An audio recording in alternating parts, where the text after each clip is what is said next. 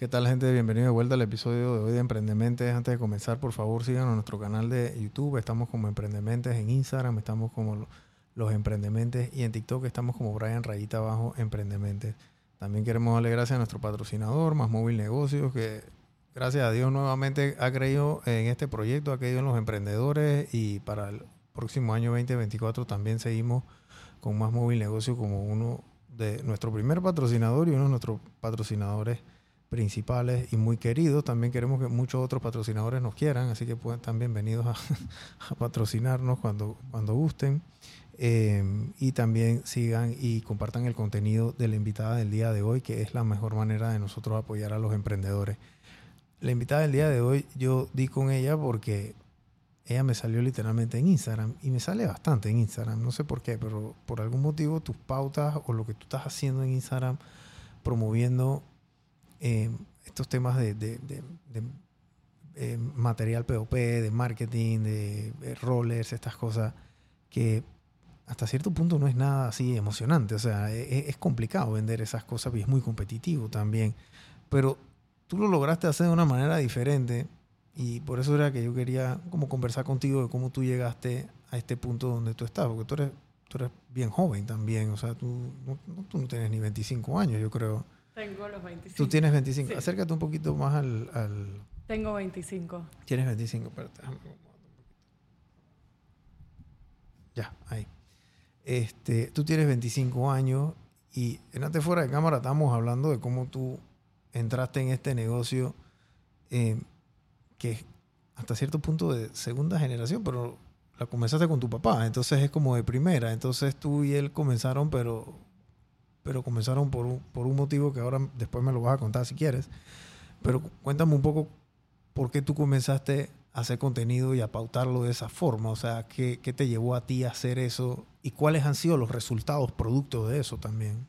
Ok, primero que todo quiero darte las gracias por la invitación. Estoy muy feliz de estar aquí y de poder compartir mi experiencia, mi historia y que si a alguien le funciona, voy a ser muy feliz. Ok, sobre el contenido que me preguntas, llegó un punto en la empresa que no estaba funcionando las ventas, las cosas no estaban manejándose como uno quisiera que se vieran. Y yo me senté un día y dije, ¿qué tengo que hacer para que la empresa vuelva a nacer como si fuera de cero? Aunque ya está montada, no pasa nada. La verdad es que agarré, dije, yo estudié mercadeo y comunicación digital y lo que más me está fallando ahorita mismo en la empresa son las redes. ¿Qué puedo hacer para llegarle a más personas y que más personas vean mi contenido, mis productos? Porque la verdad, mi producto, si lo ves en una foto, no te dice nada. O sea, ¿qué, qué ganas con el producto? No sabes ni qué es, cómo se usa, de qué material está hecho. Y bueno, así estaba manejando las redes en un punto, metiendo fotos y algunos videitos, pero sin explicación, y la verdad es que no estaba agarrando el enganche del público que necesitaba para poder realizar asesoramientos, compras, conseguir clientes, tener más personas visitando. La verdad es que encontré una persona para que en conjunto conmigo me manejara las redes. Empezamos a hacer varios videos así como que él llega un día a mi oficina y me dice, bueno, quiero hablar contigo para ver la idea que tú tienes y yo te doy mi idea, empezamos a hablar todo, increíble, una locura, y me dice, bueno, vamos a filmar hoy. Yo, ¿cómo hacía filmar hoy? ¿Qué vamos a filmar? O sea, mi mente era videitos, así como lo que ya tenía antes, me dice, no, para tú alcanzar y encontrar ese contenido y la gente que tú estás buscando, tú necesitas mostrarte, hablar, la gente está buscando ver lo que tú estás vendiendo, sentir, y no solo van a ver el video por el producto, una vez lo van a ver por ti y una vez por el producto, que hace hasta más aún más enganche. Y ese mismo día Brian me filmó el primer video. Cuando yo te digo que, o sea, yo esa semana no dormí. Yo en la escuela era esa pelada que... ¿Pero por qué no, por qué no dormiste? Yo en la escuela era esa pelada que si tenía que presentar en el salón, prefiero el cero. O sea, qué pena. No, no me podía parar en público, me daba pena hablar con la gente si me trababa, si me quedaba como que, ajá, ¿qué voy a decir? Yo toda esa semana que él me dijo, bueno, el video va a ir pronto a Instagram, yo, ¿qué hago? O sea, todo Panamá me va a estar viendo. Yo sabía que eso, él iba a reventar con ese primer video. Y eso fue un lunes, un viernes él me llama y me dice, el video ya está en Instagram. En ese momento yo dije, wow, no puede ser que el video está porque ni siquiera me dijo, no me puse ni nerviosa y desde ese día la dinámica de la empresa cambió. Yo como persona hasta yo cambié, se me fueron mis penas, todo lo que me restringía a hacer cosas que me gustaban, todo se me fue gracias a tirarme y sin saber el resultado, recibí un resultado increíble. ustedes cuando tú comienzas o sea, tú comienzas la empresa con tu papá y, y, están haciendo como que lo, lo, tradicional, digámoslo de esa forma. Pues bueno, vamos a pautar en redes sociales y, y, me imagino que también evaluaron, dije, bueno, y si agarramos un influencer o una cosa, una empresa, pero entonces a la hora de la hora comienzas a preguntar precios y eso hasta cierto punto como que se sale de, del tiesto o a veces sale hasta el, se sale el presupuesto, la verdad, ¿no? Y mucho más cuando tú tienes una empresa que que tú vendes es como un commodity, o sea, un roller es un roller. Claro. Entonces tú, compites mucho con el tema del precio. Hay gente que no te compra por un cuara. Literal por 25 centavos no me han comprado. Entonces eso te lleva a ti, que es lo que a mí me, me parece fascinante, es que te lleva a ti a tú misma hacer tus propios videos y eso generó que los teléfonos comenzaran a sonar, me imagino. 100%. Y no solo en el sentido de la empresa, sino a mí personalmente, la cantidad de gente que me ha escrito para que le haga los videos de su empresa. Wow. o sea, ya tú puedes ser influencer también. pero yo estuve pensándolo mucho tiempo, ya casi que iba a empezar a hacer el business y todo. Y después dije, Mira, honestamente yo a la gente le estoy dando buenos días, buenas tardes y buenas noches en Instagram. Yo estoy por todos lados. Tengo una persona encargada en pautarme las cosas específicamente. Él se encarga de todo, sabe el género, a quién, todo, la edad, todo. Y bueno, me perdí en lo que estás diciendo. No, bueno, que estabas... estabas eh, Sorry. no, no, no, que los teléfonos comenzaron a sonar y entonces que ya podías ser tú misma tu propio influencer, pero lo que quería Ah, ok, ya, ya, ya. Puedo seguir ahora sí. Ok. Y la gente me empezó a, a, llamar que querían que yo les hiciera los videos y toda la cosa. Y yo me senté a pensarlo bastante tiempo. Ya había hablado con mi socio, qué vamos a hacer, este es el plan, todo. Y me eché para atrás y dije, ya va, yo soy la cara ahorita en Animarketing. Si yo me meto ahora con cualquier otra empresa a hacerle eh, videos, montándoles cosas para su empresa, ya no voy a tener las mismas visitas a mi compañía, ya voy a hacer todo lo mismo, o sea, la gente me va a estar viendo en miles de productos y yo quiero que me vean en mi producto lo que yo hago, lo que me gusta hacer. Claro. Porque yo no lo veo como trabajo, es mi hobby, me encanta hacerlo. Toda, mi papá tiene más de 25 años en esta industria, entonces desde chiquita estoy metida en esto y me ha enseñado mucho y la verdad es que me encanta. Entonces lo pensé mucho y por ahora no lo estoy haciendo para otras personas, pero sí la cantidad de verdad de gente que me ha pedido para hacerlo, para su negocio, ha sido impresionante. Cuando tú comenzaste a pautar, el tema de, o sea, la diferencia en las ventas se notaron que al día, a los dos días, al, al segundo. O sea, de una vez. De una vez. Gente... Pero y te digo que fue un cambio 300 grados. 180 ya la gente sabe qué productos tengo, qué estoy vendiendo. Y otra cosa que también nos está pasando, tú metes un post a Instagram, por decir esa red, y tú no le metes plata, es lo mismo que tú imprimas un folleto, que vas a, un panfleto que vas a repartir y lo metas abajo de una mesa. Nadie lo va a ver. Tu contenido se va a quedar ahí en tu página porque el algoritmo está bastante tough. Y bueno, hay que o sea, es lo que yo le digo a mucha gente, tienes que meterle plata a tu contenido para llegar al público, a las personas, a las ventas, a los mensajes, a todo. Porque la verdad es que si no haces eso, literal nadie te ve, nadie te conoce. Sí, porque se, priva mucho. El, tema es que ya la gente hoy en día cuando ve que algo parece una pauta, parece una, una publicidad, ya automáticamente lo rechazan. Claro. Entonces, la manera que tú lo haces pareciera que que no es una pauta. O sea, tú estás echando un cuento ahí y dices, hey, no sé qué, puedes. Y, y te llevas a la gente en ese, en ese carrito y modulas bien, hablas bien. Así que la cosa como que la, la gente fluye y, y, eso te da el resultado. Tú comenzaste en esto con tu papá porque generalmente la gente cuando arranca una empresa familiar, digámoslo de esa forma, y tú a tu corta edad, pues son segunda, tercera generación, pero tú arrancaste con tu papá de, de esto, la empresa, y la arrancaron, arrancaron de cero, tú siendo bien joven también, porque tú comenzar- comenzaron esto en el 2018, 19. ¿Cómo fue eso?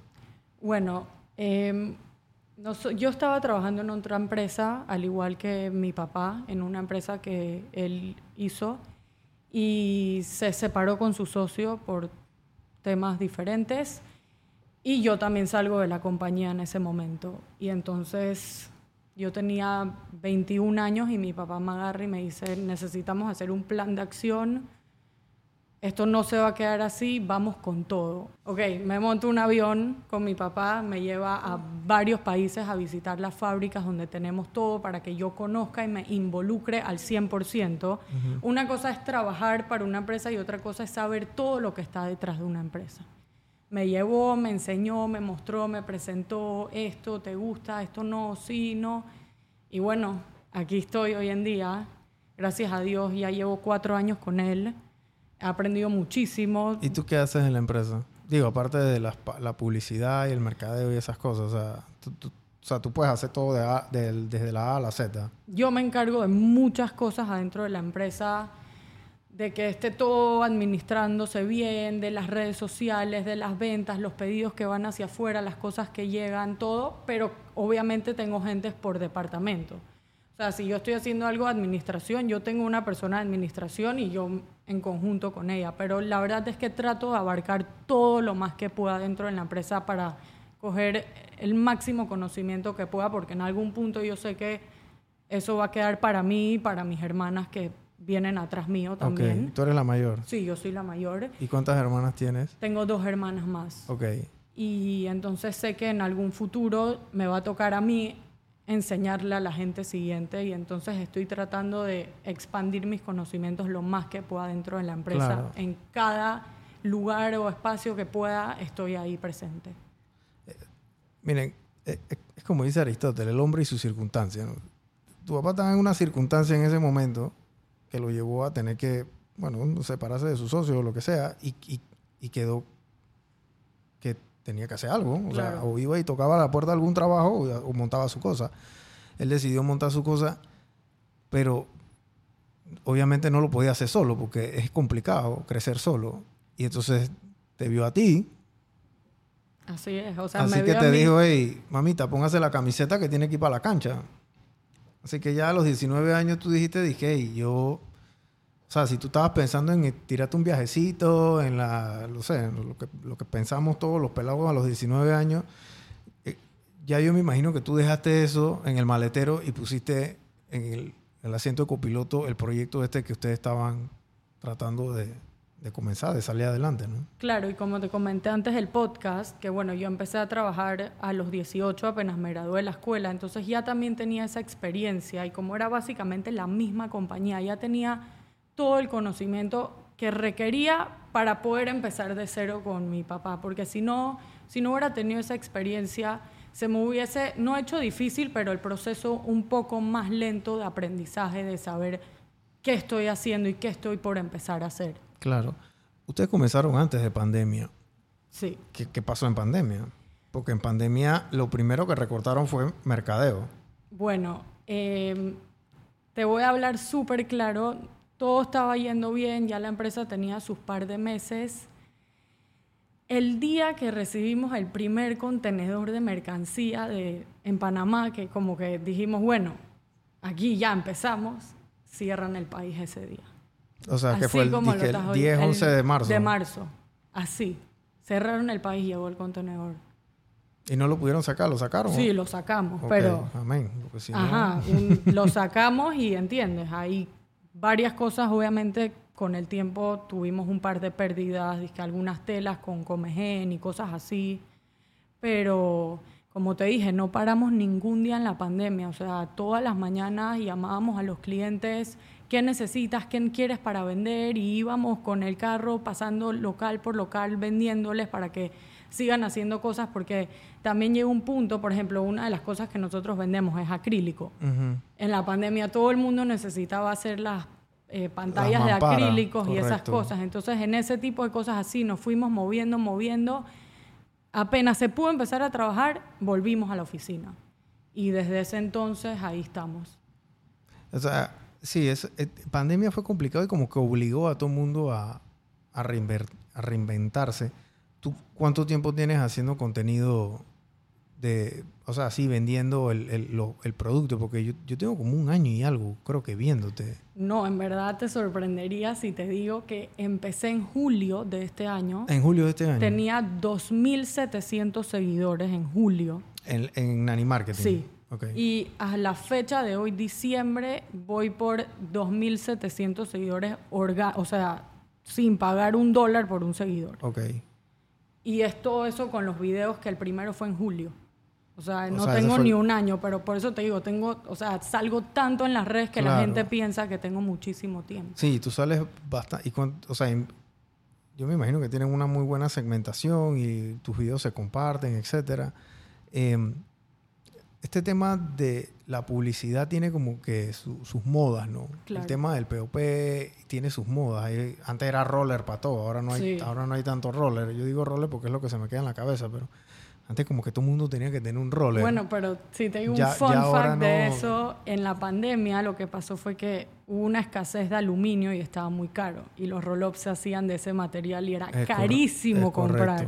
Entonces por eso hubo un desabastecimiento aquí de roll-ups en Panamá y la gente empezó a vender otro producto en reemplazo. Entonces hoy en día no los ves tanto porque ya hay más productos que la gente tuvo que como que inventar para reemplazar el roll-up mientras no había. Sí, como las banderolas y, sí, de todo. esas cosas. Banderas, counters, toldas, todo con el branding de las marcas. Es una locura. Sí, el, el tema visual es importante, por, lo menos para el, digo, para todo, pero para el retail, pero para el retail es súper primordial, un restaurante, o sea, tú, tú, ves que tú entras a un restaurante y tú tienes un feeling de que, o sea, aquí voy a comprar algo, tengo que comprar algo porque te están avasallando con, con, con visual o un rollo, inclusive el tema de peatonal, etcétera, que tú pones cosas, o sea, esto tiene su ciencia, esto tiene su arte, que ustedes tienen que estudiar porque ustedes tienen que asesorar a los clientes. Cuando llegan, dije, yo quiero, pero mira, yo creo que no te va a funcionar, amigo, mejor cómprate esto, ¿no? Eso también es una de las cosas que yo podría decir que tenemos de nuestro lado. Tenemos un equipo de asesoramiento al 100% para cada cosa y nosotros no queremos vender por vender por la plata. O sea, porque si yo te vendo un producto que sé para qué lo vas a usar y sé que no te funciona para eso, yo sé que a los cinco minutos me vas a llamar que mi producto no sirve, que se dañó, que se rompió. Entonces, nosotros le hacemos una, de verdad que es una cantidad de preguntas al cliente de para qué lo vas a usar, dónde lo vas a usar, cómo lo vas a usar. No queremos venderte por vender, sino venderte lo que es mejor para ti, lo que te va a hacer más duradero a largo plazo para que gastes menos al final. ¿Tú cómo ves esta industria en, los próximos 10 años? Porque hay mucha gente que ahora también dice ay, bueno, yo no quiero comprar eso porque, o sea, qué sé yo, no es biodegradable o lo que sea, pero, o sea, e, este tema, hay ciudades ahora que también como que tratan de bloquear este tema de la... Eh, cuando hay... ¿qué se cae? Eh, hay muchas ciudades que tratan como de bloquear mucho tema de publicidad para que no haya esa contaminación visual, como le dicen, etcétera. Pero aún así existe, o sea, ¿dónde tú ves que esto vaya a llegar? O sea, ¿cómo va a evolucionar? Ahora también hay muchos LEDs en la calle, etcétera, y, y, y, eso hace competencia con ustedes también. Mira, hoy en día aquí en Panamá la gente no conoce la impresión en tela, es muy poco. O sea, tú te vas a un show en Las Vegas, en cualquier lado en Estados Unidos y todos los stands están hechos de tela. O sea, son vainas que cuando la gente entra a mi oficina me dice que, wow, sí, esto lo vi en un show en no sé dónde. Yo siento que en 10 años esto va a ser lo que se va a usar y va a reemplazar muchos otros materiales que son mucho más dañinos para el medio ambiente. Y, por ejemplo, sobre lo del biodegradable y todo eso, nosotros usamos un método que si ya no vas a usar más tu tela, tú la mandas a la oficina y nosotros creamos unas mantas para niños necesitados con esas telas. Y así las donamos. Al final esas telas no se van a usar. En vez de hacerlas desperdicio, todo se manda y se dona a fundaciones donde niños pequeños no tengan mantitas para taparse y cosas sábanas o cosas así. Sí, almohaditas y todo ese tipo de cosas. Ok, así que hacen el, eh, la reutilización, ¿no? Sí. Em, ¿Y cómo es la relación trabajando con tu papá? Porque a veces esa separación de papá, hija, hija, jefe, em, eh, colaboradora o socia, socia, socio, me explico. O sea, es, es complicada porque a la hora de la- al final del día él es como que tu papá, pues, pero también Sí. es tu socio. Sí, pero en verdad no ha sido complicado. La verdad es que yo no lo veo a él como un jefe, yo lo veo como mi papá y yo tengo mi rol en la empresa, él tiene su rol. Nunca en la vida hemos tenido una diferencia, una discusión. Siempre resolvemos las cosas hablando. Y no sé, si, no sé si es porque es mi papá y me llevo bien con él y tengo una muy buena relación con él desde siempre, pero no se siente raro ni se siente como mi papá me está regañando o es mi jefe, para nada, al revés. Yo, es más, que no es que me molesta, pero todo el mundo en la calle me dice, ah, tú trabajas con tu papá. No, yo trabajo para mí, para mi familia, para mi papá, él trabaja para mí también, como que yo no trabajo con él. Claro. Yo, él no está en la oficina a las 8 esperando si yo no entré a las 8 de la mañana, ¿entiendes? O sea, yo a veces llego un poco más tarde, tengo mi horario, tengo una cita, tengo algo, y la verdad es que me gusta llevar mi vida así. Me Claro. siento que soy mi propia jefa, pues. Sí, bueno, normalmente cuando tú tienes un papá o una hija, tú estás, de una vez se asume, dije, bueno, Sí. eh, es como yo asumí también, ¿no? Es que esta es primera, tú eres segunda generación, después comenzaste a explicarme qué fue lo que había pasado y cómo fue, y obviamente ya son socios, ¿no? Sí, somos súper socios y me encanta, o sea, no, nunca me lo imaginé ni de chiquita ni nada y la verdad es que las cosas que uno menos se espera son las más bonitas y las más duraderas y las más felices, pues. Esto a ti te llegó porque, porque tu papá te dijo, pero si esto no te hubiera llegado, tú que hubieses estudiado, que tú que- de, de que hubieses trabajado, o sea... Bueno, es una buena pregunta. O sea, ¿a ti qué te gusta aparte del negocio? O sea, ¿te gustan otras cosas? O sea, porque... Mira, yo estudié mercadeo, eh, mercadeo y comunicación digital, que me encanta, pero también, por ejemplo, me encanta todo lo que tenga que ver con branding, impacto empresarial, todo lo que tenga que ver con crearle la, marca a la empresa. Entonces siento que si no hubiera tenido esta oportunidad, hubiera buscado una empresa que se dedica a eso y tengo mis planes en un futuro de ir a hacer un máster sobre estas cosas que te mencioné. De, de, de marketing digital, comunicación y esas cosas. impacto, o sea, el impacto visual, la imagen corporativa, el branding de la empresa. Neuromarketing. Sí, Hay todo- unas cosas de neuromarketing, esas vainas son interesantes. ¿no? Neuromarketing es cuando tú tratas de mercadear, pero en el subconsciente de la gente, que es una locura. De que, bueno, si pones el color verde en tu marca, eso significa Claro, que eres sí. ecológico. Digo, esto va más allá de eso, ¿no? Pero es para que tengan una es- e- e- esencia, una idea de lo que es, ¿no? Pero igual, cuando usas, dije, esta vaina la usan mucho también la gente cuando habla en público, por ejemplo. Dije, si usan una corbata o si se ponen la camisa o si se ponen no sé qué o cómo usan las manos, etcétera. O sea, todas estas cosas como que en tu cabeza te dan un mensaje en el subconsciente, ¿no? Sí, normalmente te puedes dar cuenta, por ejemplo, fast food, es todo, casi todos tienen rojo o amarillo, es como que te llama la atención, ya sabes lo que estás esperándote. Sí, claro, siempre. Eh, sí, es porque la expectativa de- en tu cabeza y eso Claro. cambia por región también. Hay ciertas regiones que un color no es bueno, el otro sí es bueno, no sé qué. O sea, hay millones de libros de esa vaina. Yo he visto un par de documentales. Tú, tú sigues en esto, tú tienes 25 años y vas a emprender en otra cosa. O sea, ¿qué te... Qué, o sea, tus amigas, ¿qué hacen? O sea, tus amigas también están emprendiendo. Esto, ¿qué, qué hace la gente? Yo, te- yo voy para 40 años. O sea, ¿qué hacen los pelados hoy en día? ¿Están pensando en emprender o están pensando, dije, bueno, voy a trabajar en una empresa? O- Porque en mis tiempos todo el mundo quería trabajar en una empresa. O sea, nadie emprendía. Eso era, o sea, nada más los, los, los- los chinos y los paisanos tuyos. Me, me- me explico. O sea, Claro. no, no había... no, la- o sea, el, el panameño no era de emprender en ese momento, pero eran pocos. Hoy en día, hoy en día no quiero decir que es una moda, porque es un, pero, pero es, es necesario ya hoy en día que una persona de tu edad tenga un emprendimiento O un trabajo. o un tra- y, y un trabajo, porque yo puedo- tenían un trabajo, tienen un trabajo y entonces también tienen su emprendimiento y lo ponen en su Instagram, dije, yo no sé, arroban Animarketing, pero no sé, trabajas en una aseguradora, por ejemplo, pero tienes tu emprendimiento, ¿no? O sea, eso ya es como es parte del, de- del ADN de, de los pelados hoy en día. Yo siento que ahí hay muchas cosas. O sea, por ejemplo, cuando yo salí de la escuela, que fue 2016, nadie tenía emprendimiento, o sea, era muy poca la gente que tenía un emprendimiento en Instagram, que comprarle, o sea, son varias que tienen bastantes años. Llega la pandemia, todo el mundo empieza a emprender, la gente empieza a ver que les está yendo bien. Y el que no había emprendido también lo empezó a hacer porque hay mucha gente que hoy en día no quiere ir a una oficina de 8 a 5. Que ese es creo que uno de los temas por la que mucha gente tiene su small business para tener su propio horario, su propia agenda, lo que les gusta, que nadie les dé órdenes, que hagan las cosas a su manera. Pero sí me sorprende porque cuando yo era chica también yo no veía todo este tipo de emprendimientos y que la gente quería trabajar y que esto hoy en día sí, o sea, si no trabajas siento que la gente también te ve como que ¿por qué no estás trabajando? O sea, ¿qué estás haciendo todo el día si no trabajas? Claro. Pero me parece una locura que la gente se mantenga ocupada, que tengan ideas brillantes. Hay muchas ideas increíbles en Panamá. Y la verdad siento también que el COVID fue como que el, el empujón a todos esos small business de aquí y que la gente los haya keep up me parece también más especial aún. Sí, mucha gente comenzó a emprender por un tema de necesidad. Claro. Porque, porque tenían que comer. Sí. tenían que comer, tenían que, bueno, a lo mejor no tenían que pagar la casa porque estábamos en moratoria y tampoco teníamos que pagar el carro.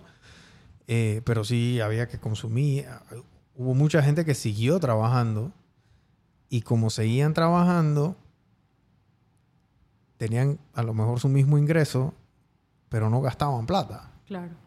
O sea, no, no tenían en qué gastar la plata porque no podían salir. Entonces comenzábamos a comprar cosas por internet, por Instagram. Dije, un amigo mío está haciendo un pay de pollo, el otro está haciendo... Y yo compré tanta comida por Instagram. En, o sea, y era...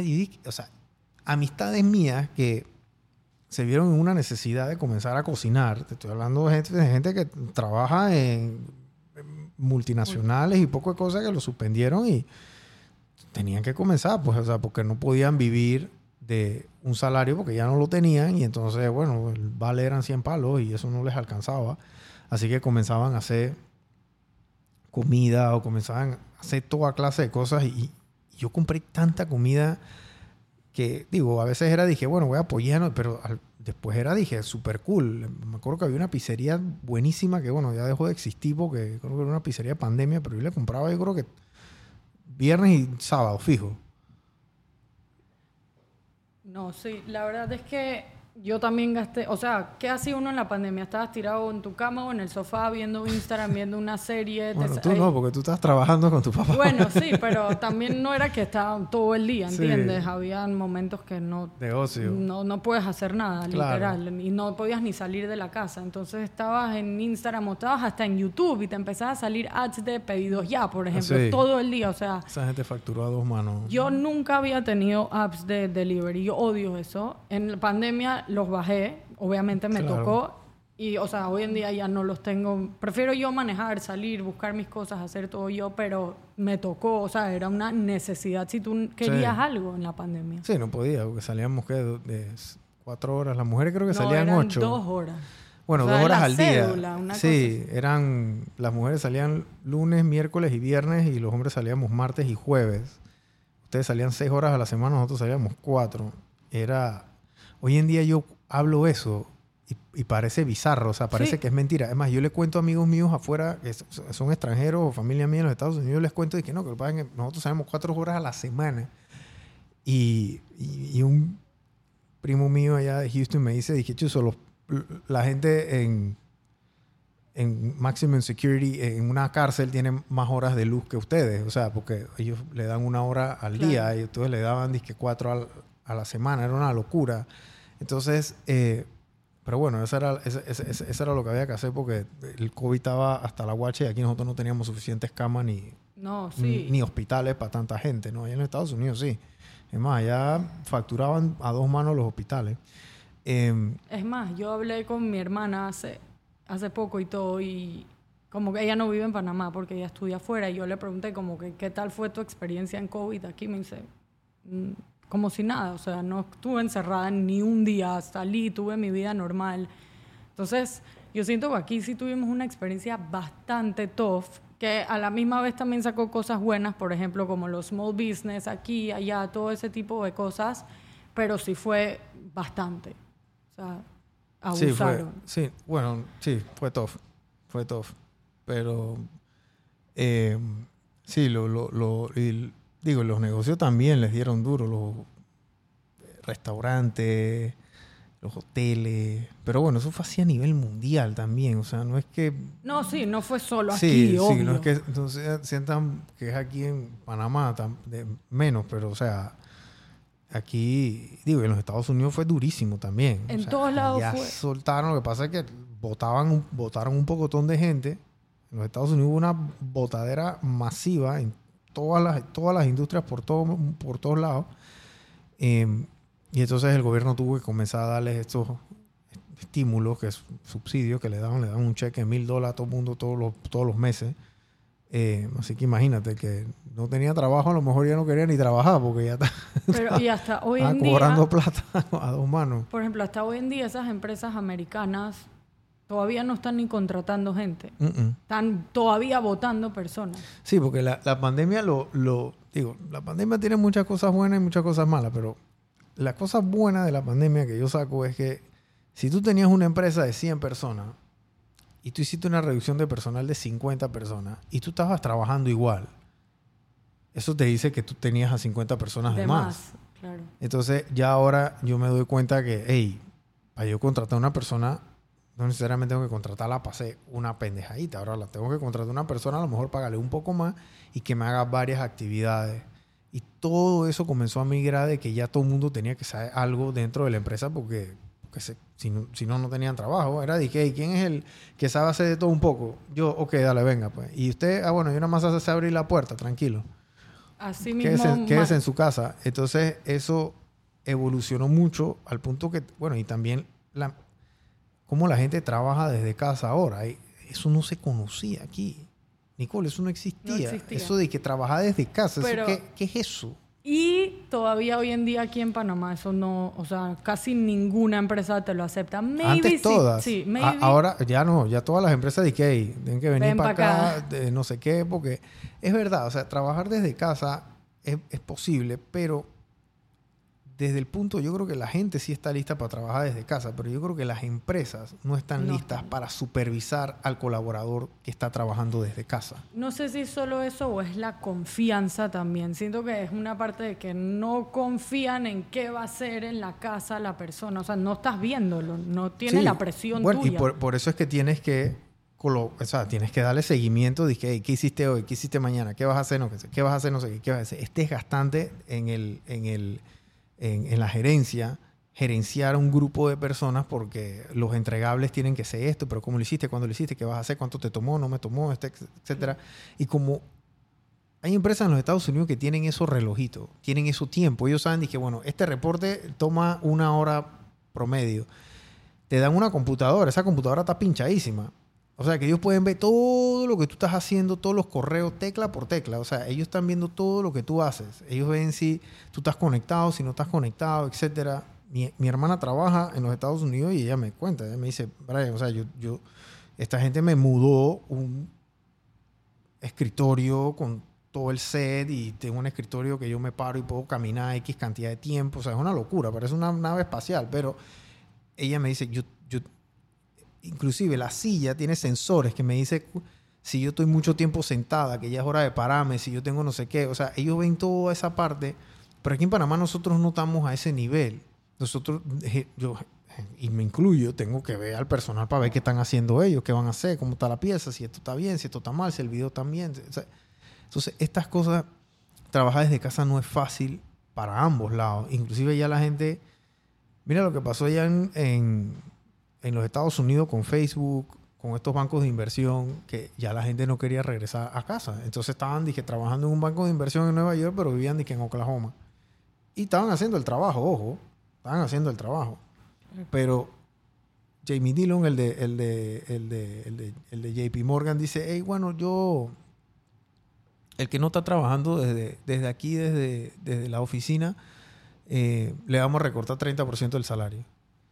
Y entonces entonces dije, puta, pero ¿por qué? Y yo dije, brother, porque yo te estoy pagando un salario, pero ahí yo estoy tomando en cuenta que tú estás viviendo en Manhattan, tú estás viviendo en Nueva York, o sea, no sé qué, pero si tú estás viviendo en Oklahoma, entonces te pago un salario para vivir allá. para vivir allá, o sea, eh, porque el premium ese es porque, Porque tú, vives en porque New tú York. estás acá. Chus, 80% de vuelta Y así mismo pasó en Facebook, así mismo comenzó a pasar en Silicon Valley, ¿no? Mucha gente ha, ha- ha- ha hecho, ha hecho eso. Nani- eh, Nicole, iba a decir Nani, pero bueno, Nicole. Todo el mundo me dice Nani. Gracias, gracias por haber venido aquí a, a Emprendementes. Eh, me gusta que pelas como tú, esta generación tuya, estén, tú sabes, no metiéndole y me sorprende porque normalmente cuando yo vi tu pauta, yo pensé que no era ni de Panamá, para serte franco. Yo pensé que "Ey, esto no es de Panamá. Debe Wow. ser que me sale, porque a veces me salen cosas de Costa Rica, de Colombia, yo no sé ni por qué. porque no sé si es el VPN o qué, pero me dice, "Ey, ey, esta vaina, no es de, esta vaina es de Panamá. Cuando veo que 507, no sé qué, como que veo el número por ahí, yo dije, wow, qué cool que haya gente que está haciendo contenido de esta índole, porque esto es lo que hacen literalmente agencias que tratan de hacer cosas virales, ¿no? Bueno, pero y para cerrar también un poco el podcast, esa fue la razón por la que me lancé a hacerlo, ya que personas como tú deberían de haber conocido o saber que mi empresa existe, no no comprar, pero saber, ah, existe Nani Marketing en Panamá, si quieres algo ya lo tienes en mente. Nadie sabía, yo necesitaba ponerme en el mapa y así lo logré.